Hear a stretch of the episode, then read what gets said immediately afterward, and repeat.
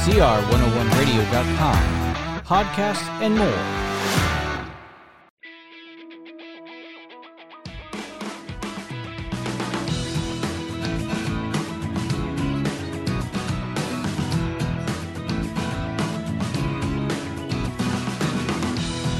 And welcome back to another episode of Preschool Pioneers. I am your host, Jeremy Walker.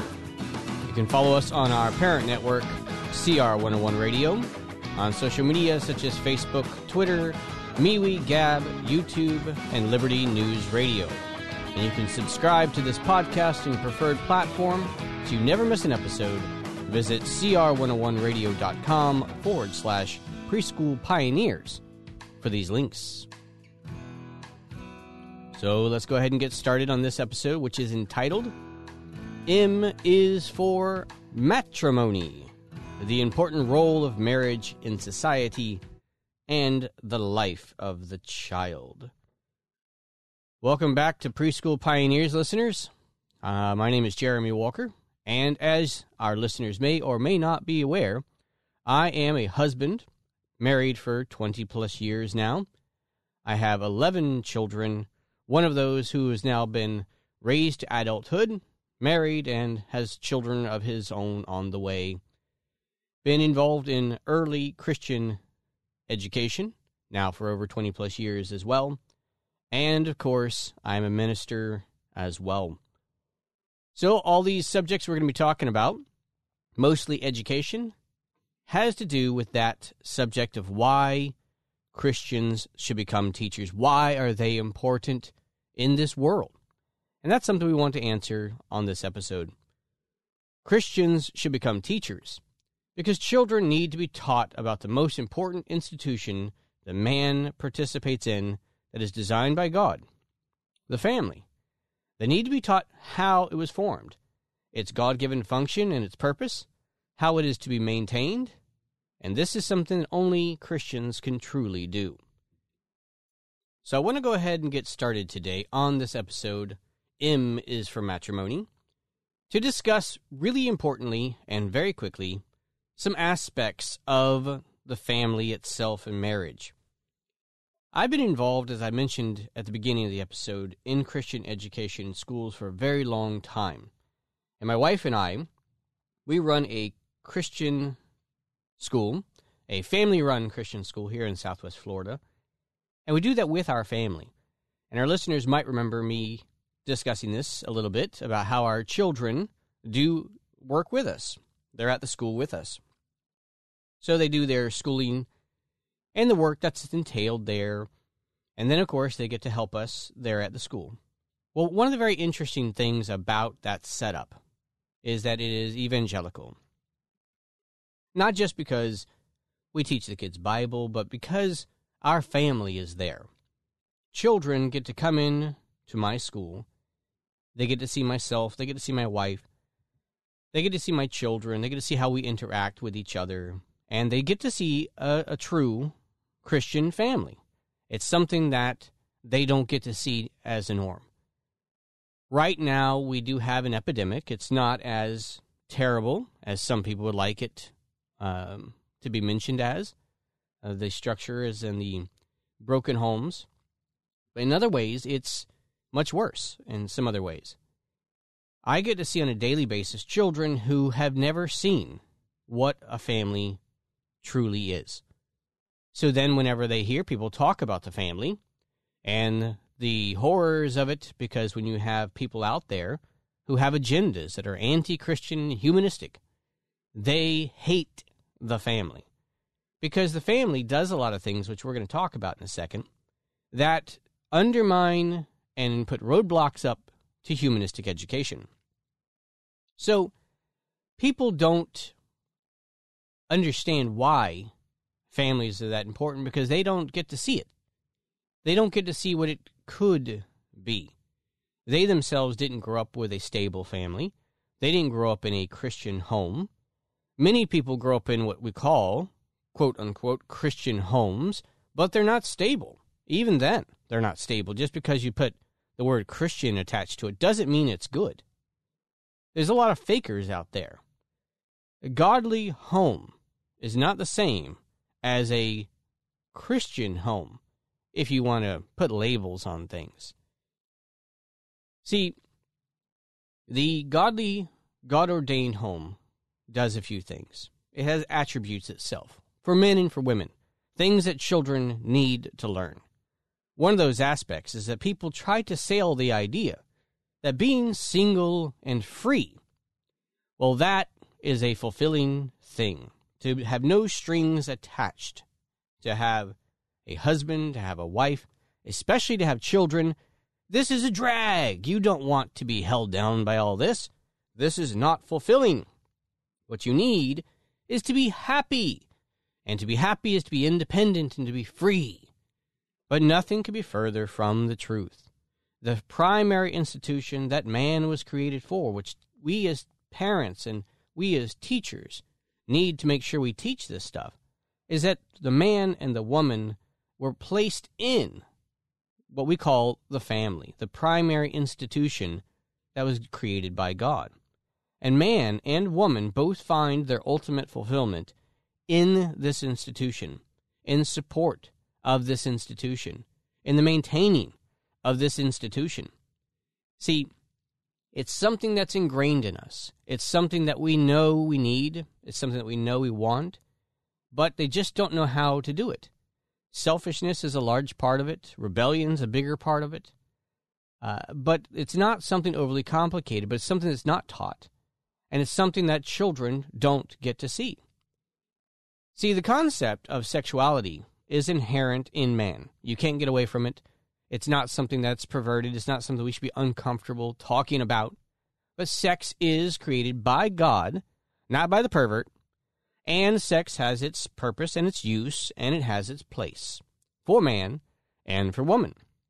If you want to be fulfilled, also in the carnal aspects, sexuality, then God has given you an institution for that as well. It is called the family marriage, matrimony.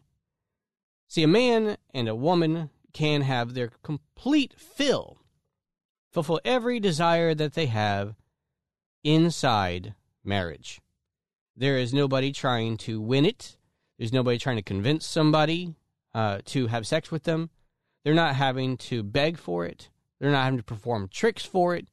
This is inside the marriage bed. The woman gives herself over to her husband, and the man gives himself over to his wife. They then give up the power over their own bodies to each other. And so they're no longer two people, there is one flesh. Now, I know that sounds strange, and children don't get to hear this that the two become one flesh. Every child that's been in a school of mine, typically they're not uh, from a family where there's two parents in the home. Uh, it might be but they're probably not married. And what they don't see is they don't see two people who are trying their very best to mold themselves into one. They don't see that. They don't see the one being self sacrificing for the other. There are two people who have come together, uh, maybe out of practicality, maybe out of sexual attraction for a little while, but they're still independent persons. These two people are now seeing themselves as separate. Still, they've come together. They have some things that they get along with, but they still see themselves as independent nations, you could say. And they're only there to the extent that the other person continues to make them happy, or to the extent that they don't find something that's better that's out there. See, the problem with this is that when children grow up and they see this and they think that this is the way the world works, there is no stability for the child. There definitely is no stability for society. And when you have no stability for the child or society, then society starts to break down. The child's future becomes less secure. They become more vulnerable, especially to things like totalitarianism and the state. Without a strong family, without strong individuals, then you will get a strong tyrannical state. The stronger the families, the weaker the state, the less necessary it is. The family doesn't need the state for its support. The state is not needed to care for the individual because they're hardworking and they have a family structure and support to help them. Women do not need the state to help them raise their children because they have a husband. See, the family structure itself is the bedrock of society. The concept of nakedness is a big one, and we have another episode soon, which would be discussing this in particular, nakedness in particular. But that is also to be had inside the family. We'll discuss some of these issues, uh, the pluses and minuses of how this takes place. But the family teaches about it. And where do they get their structure about nakedness when it's appropriate, when it's not, sexuality when it's appropriate, when it's not? Well, they get that from God, from the Bible. Family law. See, the family is a law structure in and of itself, it's a form of government. When people think of government today, they only think of civil government. Whenever anybody mentions government at all, that's the only thing they're ever talking about. And for some reason, the government is supposed to be in charge of everything. It's supposed to have a universal authority, universal jurisdiction, where everybody's supposed to be pushed into the state. Everybody will come to the all knowing, all governing state and it's going to be taken care of from cradle to grave.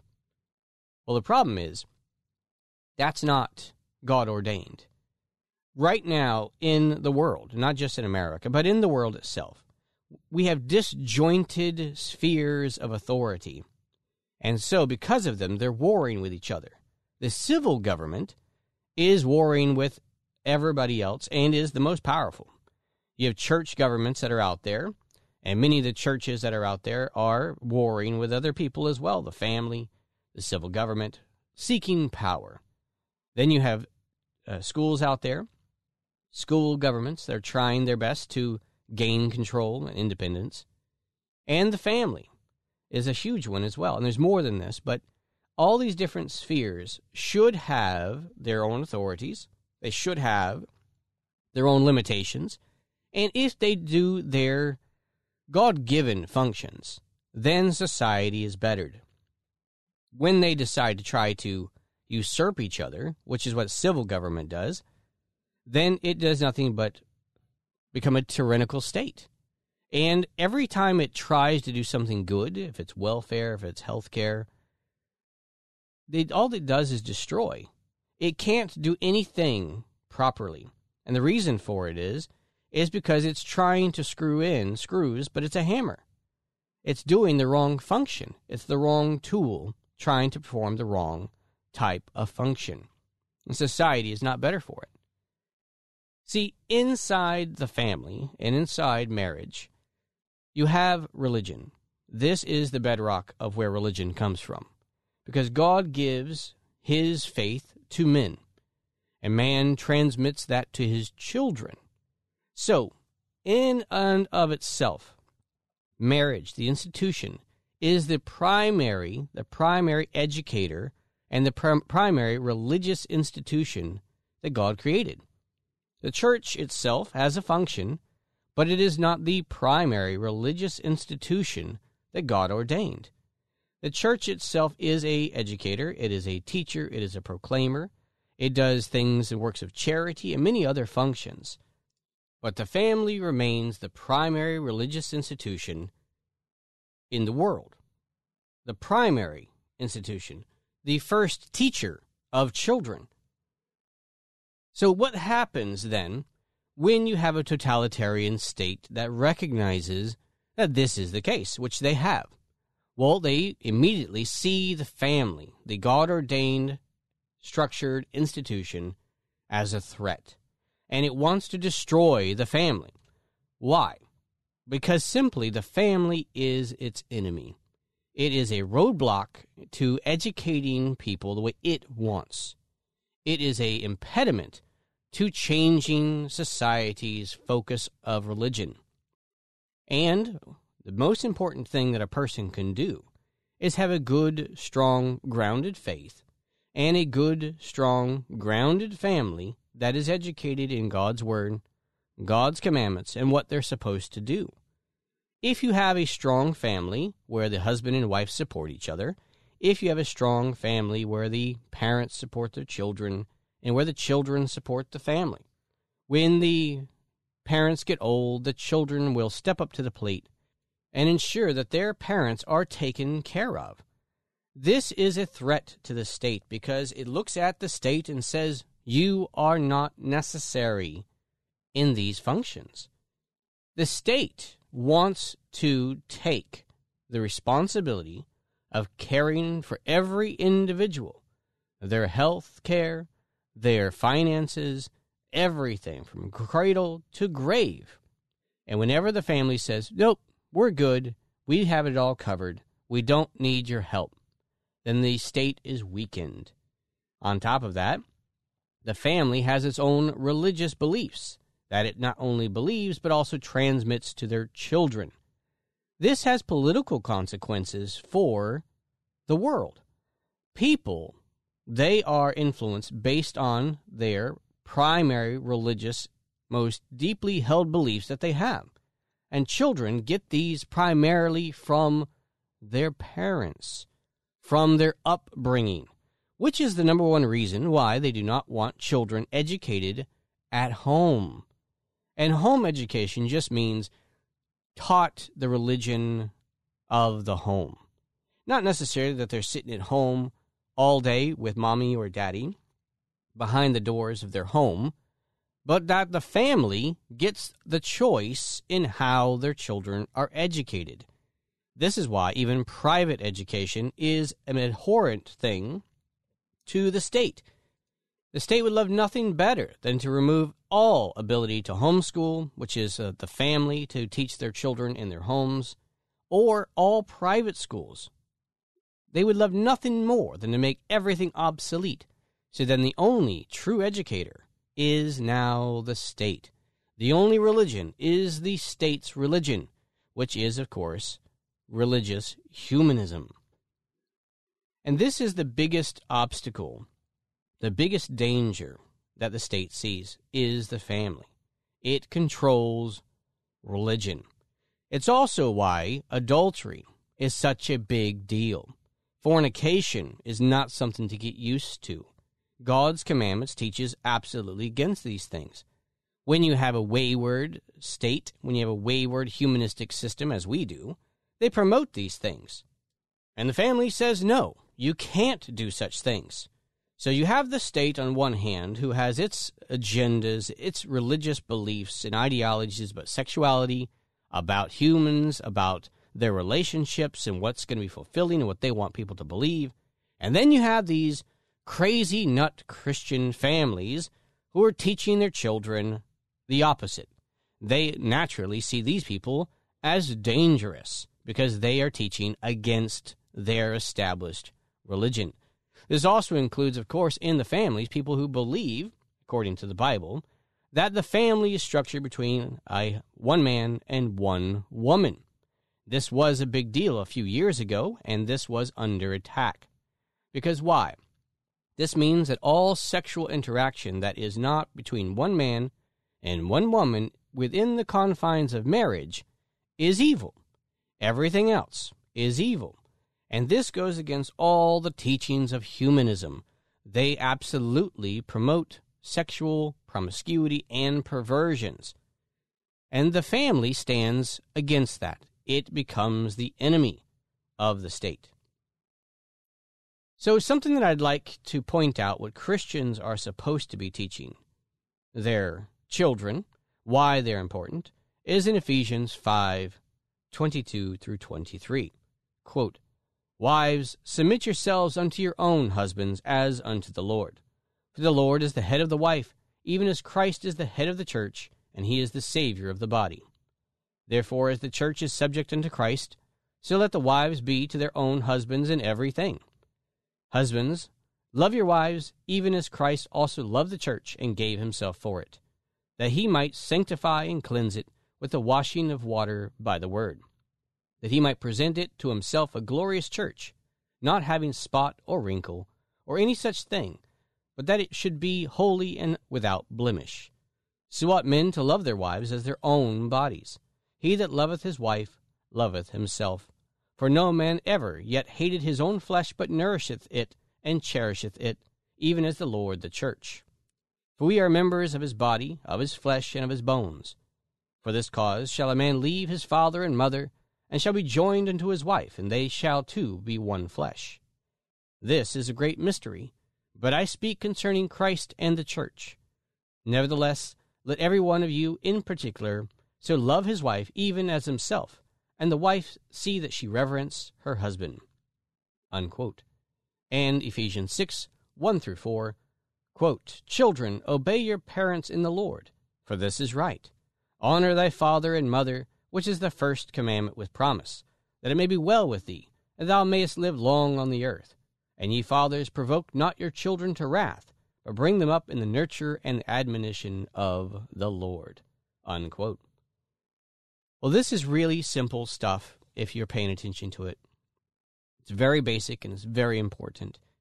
And for Christian parents and Christian teachers, we need to not only understand the importance of the family, we need not only to understand its functions and what it's supposed to do, its primary purposes, but also we're supposed to be able to convey that. Convey that to other people so that they can, as we mentioned earlier, learn how to create families and maintain them. Because one of the biggest problems is the selfishness that I mentioned earlier. A godly family has a husband who is in charge of that family. This is a hated doctrine by most people. Well, the reason why it's hated, of course, is because it is God ordained. This is why.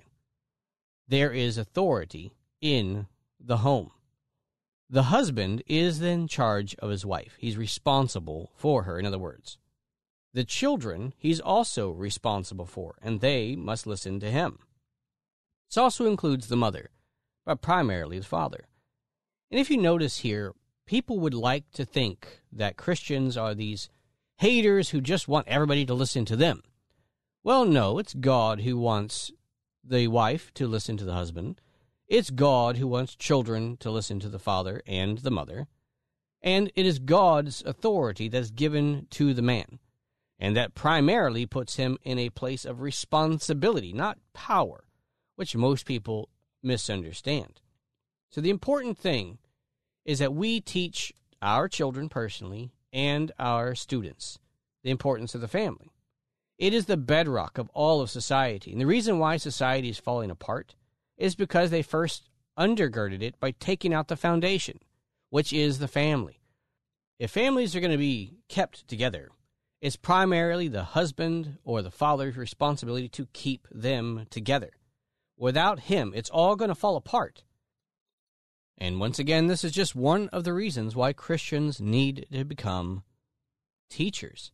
They are going to need to be able to show children what the family is, what its structure looks like, the importance of it, how to not only create them, but then how to maintain them.